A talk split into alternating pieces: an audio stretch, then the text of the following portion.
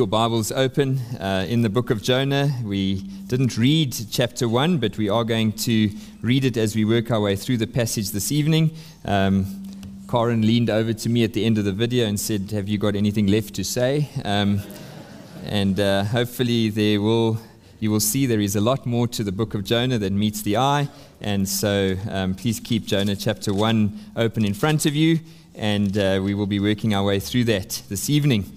So, so Jonah is possibly one of the most exciting stories in all of the Bible, and I think just that brief overview should have um, shown you something of that. It's short, it's intriguing from the word go, it's filled with unexpected twists and turns, and it concludes with some seemingly annoying loose ends. But for all of that, and I think possibly because of all of that, the story of Jonah is possibly one of the most misunderstood uh, historical accounts in all of the Bible. And, and so I've been praying with Shane and uh, Carl that, that our time together over this next month will be a, a great help in coming to grips with the gospel according to Jonah. You see, interwoven into the details of this amazing story are various golden strands of the gospel strands of God's amazing grace, of God's relentless grace. And that's the, the series title that we've chosen for the series. God's grace towards undeserving religious sinners, on the one hand, people like Jonah, but also God's incredible grace to irreligious sinners like the people of Nineveh. And so the story of Jonah at its core is about the sovereignty of God in pursuing the lost uh, with the good news of salvation. And that's really the title for this evening's sermon When the Grace of God Pursues Us, showing us that everyone needs the gospel. And no one is too religious or too irreligious to be outside of God's saving grace. And so I must warn you that this study in Jonah will at times, as the video indicated, be quite uncomfortable as we see ourselves in the mirror of God's word. But nevertheless, it's a safe place to be confronted with the sinfulness of our hearts because we will see throughout this study that the grace of God to us shines through in the person of the Lord Jesus Christ. So, hopefully, from the introductory video, you've been able to see a little bit of who Jonah was, uh, when he lived, something about the historical context in which the story plays out. Uh, we were also introduced to something of the structure of the book, um, the overall theme, and how it's actually very much a book about our own hearts. And so now we are ready to start digging into the text this evening. So the story begins with God coming to Jonah to give Jonah a shocking instruction to, to arise and leave the borders and the safety of Israel and to take a journey of about 1,200 kilometers or 750 miles to the capital of the Assyrian Empire, the city of Nineveh.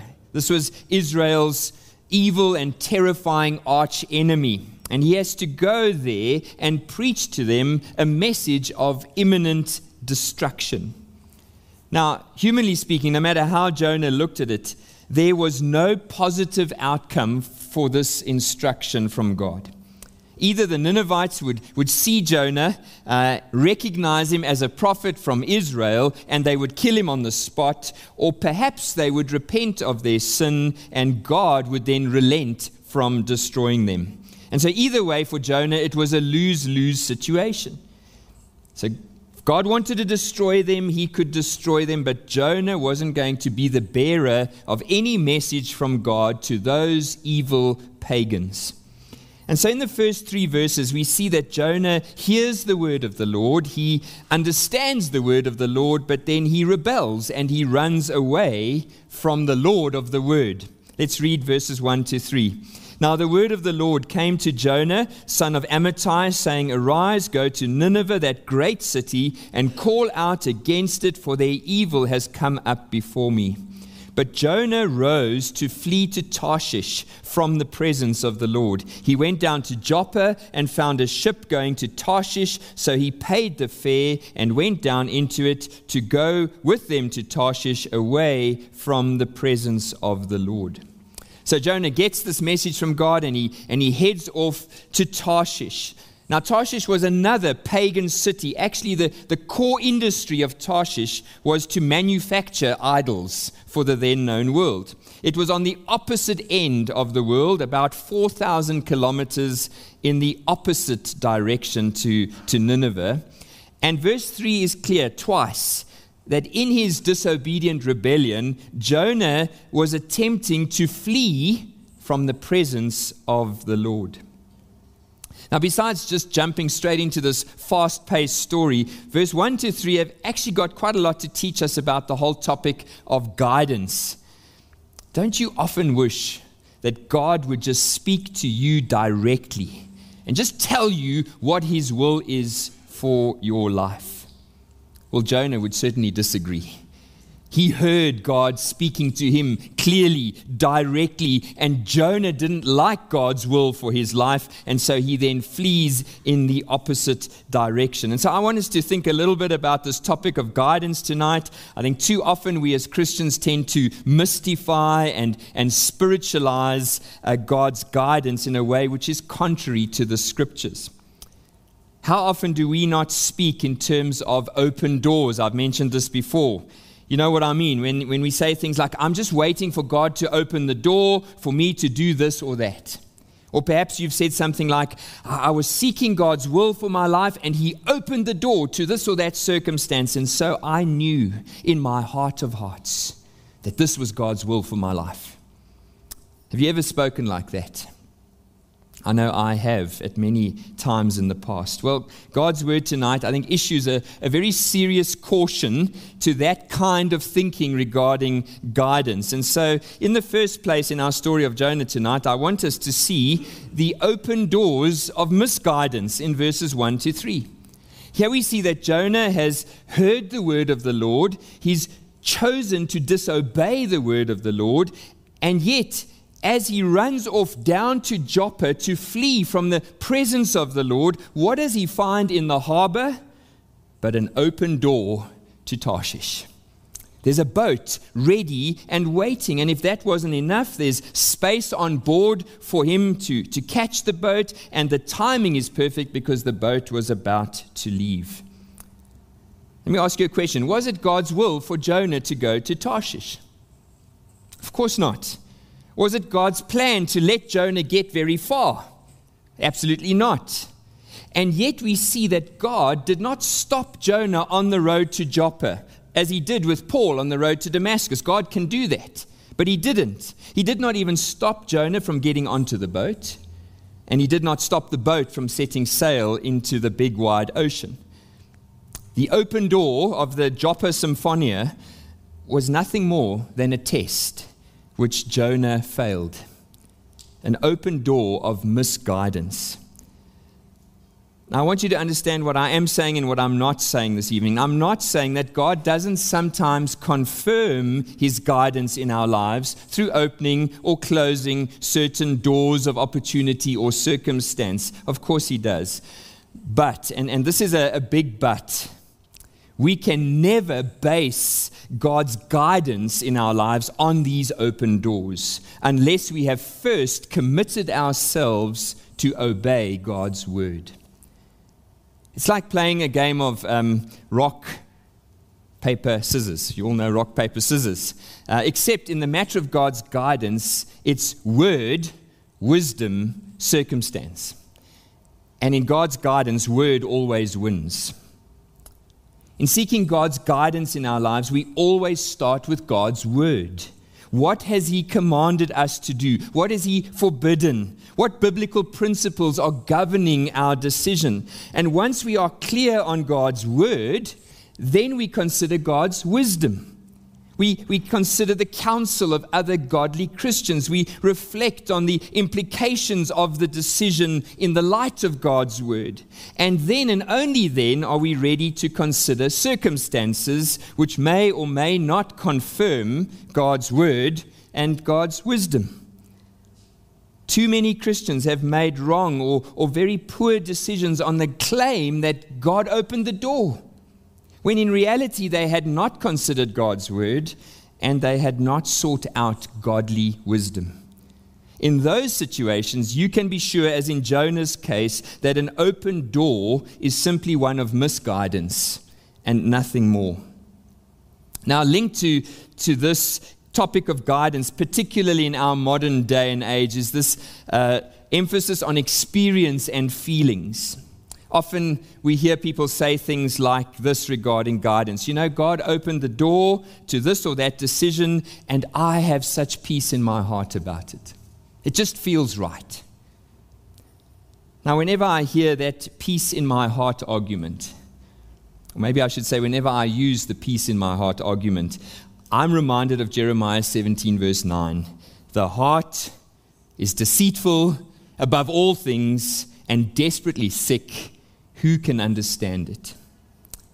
So, again, I'm not saying that God doesn't grant peace to his children when we desire to make decisions which will glorify him with our lives. But if we go back to our analogy of rock, paper, scissors, there's one more in the process of guidance it's word, wisdom, circumstance, and then peace. The peace of God will only be given by God at the end. Yes, peace is important, but it's lost in the process. When we have first obeyed the word of God, then sought out godly counsel and wisdom, then considered our circumstances, only then can we consider the peace of God in our hearts as a confirmation of the Lord's will. And so, in the second place this evening, I want us to see another caution from God's word tonight, which is the deep sleep of a hard heart in verses 4 to 6. Here we see Jonah has rejected the word of the Lord. He's acted in a way which is totally contrary to godly wisdom, and he's followed this open door of misguidance. And now he heads down into the belly of the boat, and guess what? He has peace in his heart. Jonah falls into a deep sleep. Look at verse 4. But the Lord hurled a great wind upon the sea, and there was a mighty tempest on the sea, so that the ship threatened to break up. The mariners were afraid, and each cried out to his God. And they hurled the cargo that was in the ship into the sea to lighten it for them. But Jonah had gone down into the inner part of the ship and had laid down and was fast asleep. Now, there's a lot more going on these, in these verses than just Jonah having a snooze. Let me highlight a few things. In verse 4, we see the sovereignty of God at work over the forces of nature. As God hurls this wind upon the sea, but also God's express purpose in confronting Jonah in his wayward attempt to run from the presence of the Lord. We are told that the Lord threw down a great wind on the sea so that a mighty storm arose to the point where the ship was about to break up. But we notice in the text that the ship didn't break up. God was in control of this big picture of hurling this massive storm onto the sea, but God was also at work in the minute details of keeping every nail in place so that the sides of the ship didn't just rip open and it sank. Now, these were, were hardened, experienced sailors, and they were terrified. They knew how to read the weather. They knew that storms like this didn't just appear out of nowhere. They knew that some supernatural being was responsible for this storm. And so each one, we are told, cries out to his God. When nothing happens, they throw all the cargo overboard to lighten the ship. And through all of this, where was Jonah? Jonah was fast asleep in the depths of the ship, enjoying such peace. Now, normally speaking, uh, sleep is a, a wonderful gift from God that He gives to us as His children. Usually, it, it's the fruit of, of the Spirit which rests and trusts in God and His provision for our lives, which helps us to sleep well at night. But this account shows us that we mustn't assume that a peaceful night's sleep is a confirmation of God's will for our lives. If we haven't first made sure that we are obeying the word of the Lord. What we see here is that this was a spiritual case of Jonah's heart being hardened. His apparent peace in the storm actually reflected a hardness of heart. You see, when we set our hearts against God, when we begin to quench the, the influence of the working of the Holy Spirit in our lives, our hearts begin to harden. Our consciences become seared. And when we progress along that path for a week, for a month, for a year, or longer, soon we find that our consciences no longer bother us. The rebellion of disobedience gets easier and easier, and before we know it, we are fast asleep in the apparent peace of our disobedience against God. Billy Graham used to say, The same sun that melts the butter also hardens the clay. And that's what happens when we start to ignore or minimize the grace of God to us in the gospel. Now, Jonah's experience here is not unique. It's not unique for me, and I'm sure for you. We can all testify of how we've disobeyed God at various times in our lives. And initially, that disobedience really bothered us. Later on, as we continued in sin again and again, it became more tolerable. And before long, we were fast asleep while the storm of God's displeasure was raging around us. What we need today, if that is perhaps where you find yourself, is a solid wake up call, as Jonah got. Look at verse 6. So the captain came to Jonah and said to him, What do you mean, you sleeper? Arise, call out to your God. Perhaps the God will give a thought to us that we may not perish. Isn't this ironic? The only person on the boat who is a believer in the one true living God is fast asleep in the hardness of his heart, while all these pagan sailors who are idol worshippers of false gods are the only ones who are praying. And they come to Jonah to wake him up so that he can pray to his God. Don't we all need a wake up call like Jonah? And this wake up call may come to us in, in different ways in our lives. But in the end, it must be acknowledged that it's part of God's grace to us. For if God doesn't wake us up from our sinful slumber, we would certainly perish. Sometimes God's wake up call comes through an injury, perhaps a, a medical emergency, a, a shock diagnosis. Perhaps it comes through the destructive consequences of our own sinfulness. Sometimes it comes through a, a, tragic event which, which strikes us or, or someone very close to us. Whatever the means, God's wake up call from the deep sleep of a hard heart is a sign of God's relentless grace in pursuing us. And so, in the third place, I want us to see the painful grace of exposure in verses 7 to 10. And as we come to these verses, we need to keep in mind that God's greatest desire for his children is not our happiness, but our holiness. If God was primarily concerned for Jonah's happiness, he would never have sent him to Nineveh. He certainly would have just left him to slumber while he sailed across the Mediterranean Sea en route to his early retirement in the south of Spain. But God is committed to our holiness. And so it's time for, for Jonah to experience God's grace of, of or painful grace of exposure. Verse 7 They said to one another, Come, let us cast lots, that we may know on whose account this evil has come upon us. And so they cast lots, and the lot fell on Jonah. When nothing was helping to cause the storm to abate, these men realized that someone on board must be responsible. And they were pagans, so they would have had a very polytheistic and syncretistic view of the supernatural world. In other words, lots of gods, polytheism, and syncretism is the mixing and matching of different religious practices together. But in their ignorance, they knew more truth than Jonah was prepared to admit. You cannot run away from God. And so they cast lots. It's a system of drawing straws or throwing dice, or maybe they played the sailor version of rock, paper, scissors, whatever it is, they slowly eliminated the innocent party and it narrowed them down to the one responsible for the disaster. And we read in verse 7 that the lot fell on a Jonah. Again, the, the fingerprints of God's sovereignty are all over the story. God threw down the violent storm to the point where they now cast lots to find out who's the guilty person, and God uses their means to identify Jonah. Proverbs 16, verse 33 says, The lot is cast into the lap, but its every decision is from the Lord.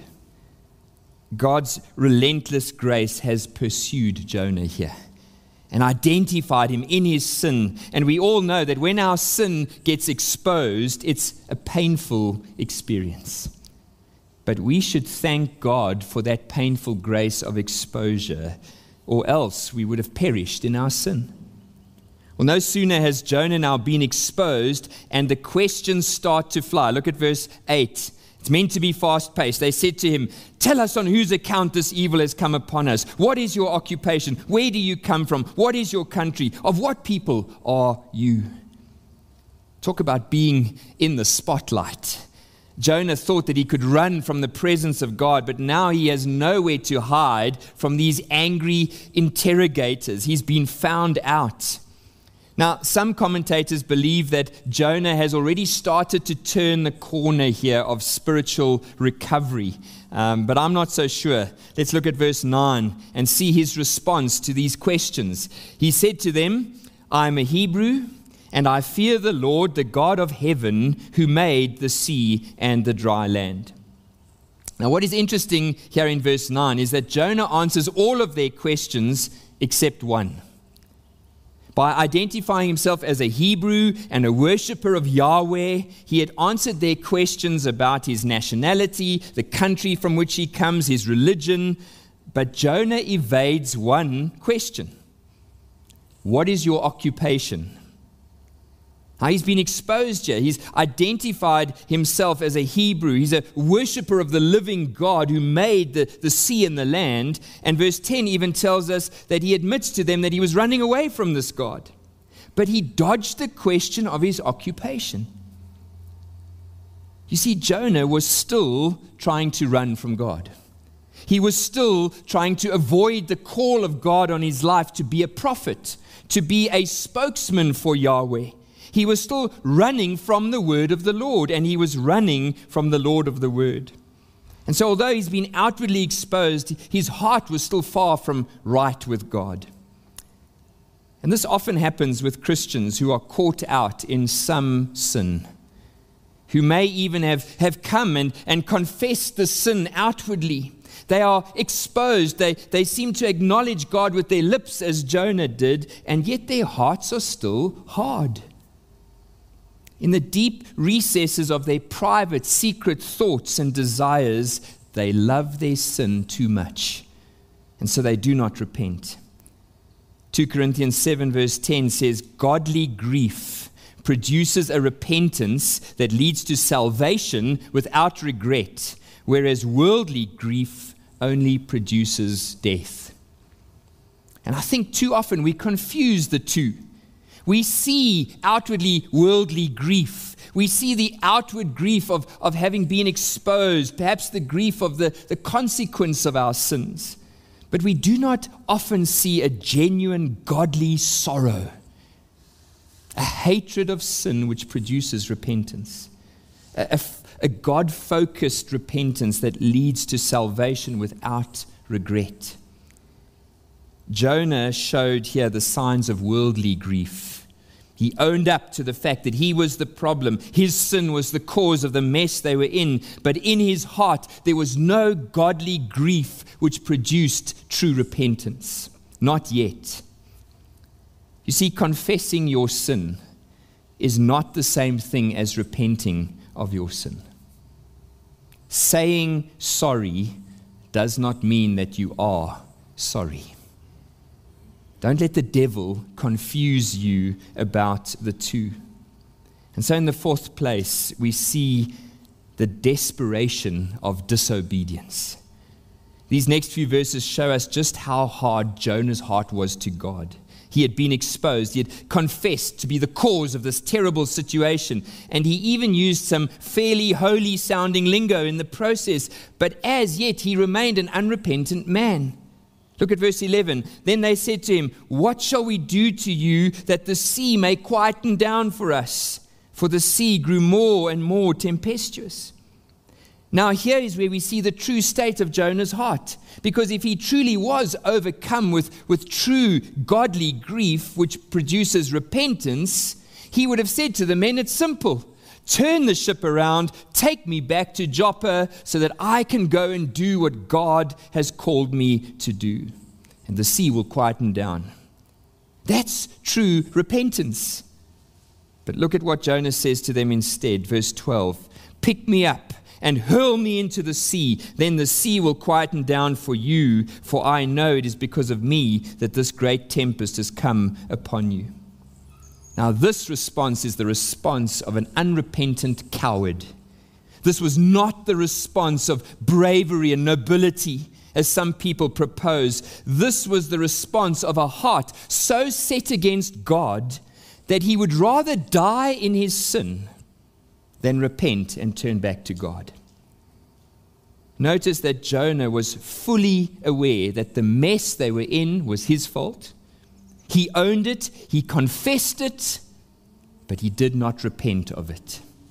He did not humble himself under the mighty hand of God. He did not submit his life to the will of God. He was so determined to carve out his own path against God that he was willing to die in the process. Now, here is another wonderful irony in the story because these pagan idol worshipping sailors seem to have more of God's law, just God's common grace written on their hearts, than Jonah does. Verse 13 Nevertheless, the men rowed hard to get back to dry land, but they could not, for the sea grew more and more tempestuous against them. Amazingly, we see that even though they are terrified for their lives, they cannot bring themselves to take Jonah's life. This is an amazing irony of instruction. Here's Jonah the prophet, the prophet of God. He's willing to die in his disobedience, while these pagan sailors will try everything in their power to save Jonah's life. And there's another irony here. Jonah was in this mess because he refused to go and preach the gospel, the, the salvation message of God to the pagans in Nineveh.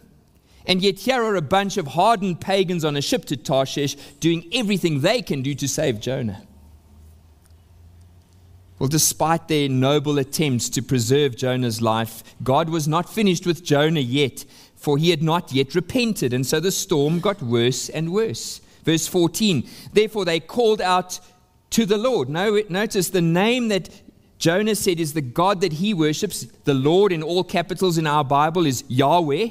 They now call out to Yahweh, not just to some generic God. They call out to Jonah's God. Oh, Yahweh let us not perish for this man's life, and lay not on us innocent blood, for you, O Yahweh, have done as you pleased. So they picked Jonah up and hurled him into the sea, and the sea ceased from its raging. The sovereignty of God just shines so brightly in this passage. Just a few verses earlier, the sea was calm and God throws down a violent storm. Now Jonah's body hits the water and God recalls the storm and the sea ceases from its raging, and the pagan sailors acknowledge, You, O Lord, have done as it pleased you. This part of the story shows us the desperate wickedness of our own hearts, even as people who claim to fear the Lord. For if we continue to reject the word of the Lord in our lives, if we continue to run from the Lord of the word, we will become so hard in our disobedience and our stubbornness that in the end, if it was up to us, we would rather die in the desperation of our disobedience. Well, you're going to have to come back next week to find out what happens next in the life of Jonah, to see if the depths of the sea can place him outside of the boundaries of God's relentless grace. But before I close, I want us to see that although God's grace in this section has been so evident to Jonah in sending him this wake up call, exposing his sin so that he could repent, I would propose that the real objects of God's relentless grace in this chapter is not so much the prophet of God but it is these pagan sailors. And so, in the final place tonight, we see the providence of saving grace. As soon as Jonah hits the water, the sea is calmed, just as Jonah said it would, because it was the God who made the sea who was behind the storm. But Jonah had also said something else back in verse 9 about his God, which was more important than him being the creator of the sea and the land. Jonah declared in verse 9 that Yahweh is the God of heaven. Now, this is significant because in the religious culture of the day, it was very much one of a thousand gods and each god had power over some small aspect of creation. So you had the god of rain, you had the sun god, you had the god of the moon, you had the god of the harvest, you had the god of fertility. But here Jonah declares his God to be the God of heaven, the heavens. And now, this was a bold, this was an unambiguous claim that Jonah's God was above all the gods of the sailors, above all the gods of the pagan world. All the other gods were under the heavens, but Jonah's God was the God of the heavens who made all things, including the sea and the dry land. And so, again, in this last verse, we see the sovereignty of God accomplishing his great plan of salvation. Jonah thought that he could run away from God so that the pagans in Nineveh would not be saved. That was his purpose. And here God overrules all things to accomplish the salvation of a bunch of pagan sailors on a ship to Tarshish. And all of that was done through Jonah's disobedience.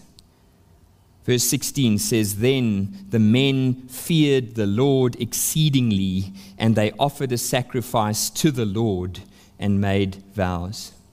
Most commentators agree that this is a summary of what happened when these men returned back to Joppa. There would have been nothing left on the boat for them to offer a sacrifice. So this couldn't be referring to what was going on on the ship. We cannot know for sure, but it's likely that they returned to Israel and went to find out more about the God of Jonah. Perhaps they even ended up in Jerusalem, which is not too far from Joppa. They were able to offer sacrifices to God at the temple and to make their vows to worship and serve Him as the only true God.